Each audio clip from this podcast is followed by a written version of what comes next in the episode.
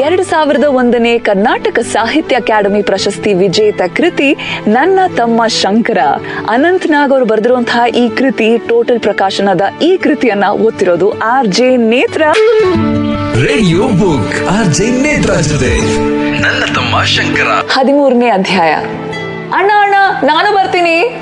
ನನಗಿಂತ ಆರು ವರ್ಷ ಚಿಕ್ಕವನಾದ ಶಂಕರನ ಬಾಯಿಂದ ಈ ವಾಕ್ಯ ಎಷ್ಟು ಸಲ ಬಂದಿತ್ತೋ ಲೆಕ್ಕವಿಲ್ಲ.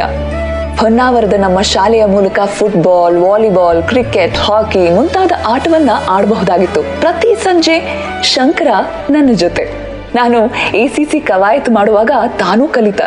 ಹಿಂದಿ ಭಾಷೆಯ ಪ್ರಥಮ, ದ್ವಿತೀಯ ಪಾಠಗಳನ್ನ ನನ್ನೊಡನೆಯೇ, ಆದರೆ ಅನಧಿಕೃತವಾಗಿ ಓದಿದ್ದ. ನಾನು ನನ್ನ ಸಮವಯಸ್ಕರೊಂದಿಗೆ ಬಾಡಿಗೆ ಸೈಕಲ್ ಪಡೆದು ಒಂದು ರೀತಿಯಾದ ಔಟಿಂಗ್ಗೆ ಹೊರಟಿದ್ದೆ. ತನ್ನನ್ನು ಕರ್ಕೊಂಡು ಹೋಗ್ಬೇಕೆಂದು ಶಂಕರನ ಪಟ್ಟು.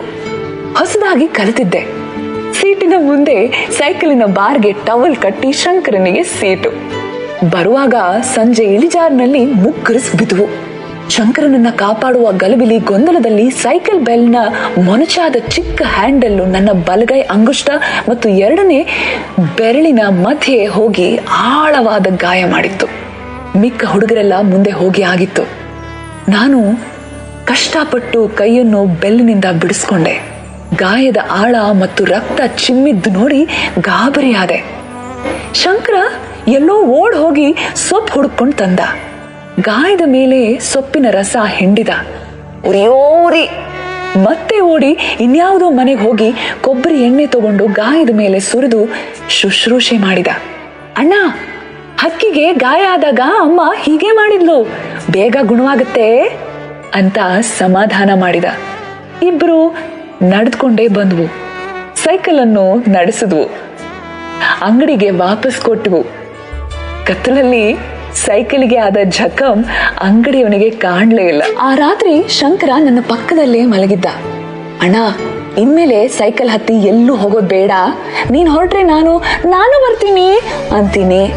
ಅದಕ್ಕೆ ಇನ್ಮೇಲೆ ನಾವಿಬ್ರು ಎಲ್ಲಿ ಹೋದ್ರೂ ನಡೆದುಕೊಂಡೇ ಹೋಗೋಣ. ಆಯ್ತಾ? ಆಯ್ತಪ್ಪ.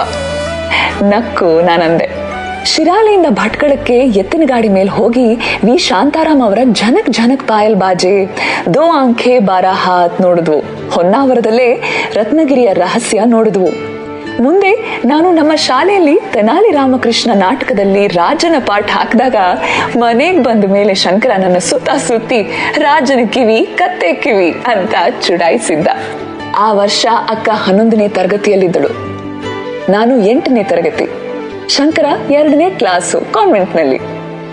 ನನಗೆ ಕಾಲ್ಬಾಗ್ ಮೇಷ್ಟ್ರಿಂದ ಖಾಸಗಿ ಟ್ಯೂಷನ್ ಕೊಡಿಸಲಾಗಿ ಮೊಟ್ಟ ಮೊದಲನೇ ಸಲ ನಾನು ಕ್ಲಾಸ್ನಲ್ಲಿ ಐದನೇ ರ್ಯಾಂಕ್ ಪಡೆದಿದ್ದೆ. ಅಕ್ಕ ಫಸ್ಟ್ ಕ್ಲಾಸ್ನಲ್ಲಿ S S L C pass ಮಾಡಿದಳು ಶಂಕರ ಮೊದಲರಂತೆ ಎರಡನೇ ಕ್ಲಾಸ್ನಲ್ಲೂ ಫಸ್ಟ್ ರ್ಯಾಂಕ್ ಪಡೆದ. ಅಕ್ಕ ಮುಂದೆ ಓದುವ ಪ್ರಶ್ನೆಯೇ ಇರಲಿಲ್ಲ. ಹೆಣ್ಣು ಮಗು ಕಾಲೇಜ್ನಲ್ಲಿ ಓದಿಸೋಕೆ ತಂದೆಯವರಿಗೆ ಸಾಧ್ಯವಿರಲಿಲ್ಲ.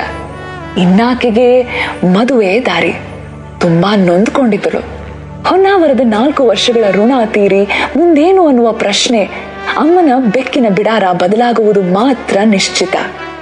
ಹೊನ್ನಾವರದಂತ ಸುಂದರ ಕಡಲ ತೀರದ ಶರಾವತಿಯ ರಾಮತೀರ್ಥದ ಊರನ್ನು ಬಿಟ್ಟು ಹೋಗಬೇಕಲ್ಲ ಅನ್ನುವ ದುಃಖದ ಛಾಯೆ ಎಲ್ಲೆಡೆ ಹಬ್ಬಿದಂತೆ ನನಗನಿಸಿತ್ತು.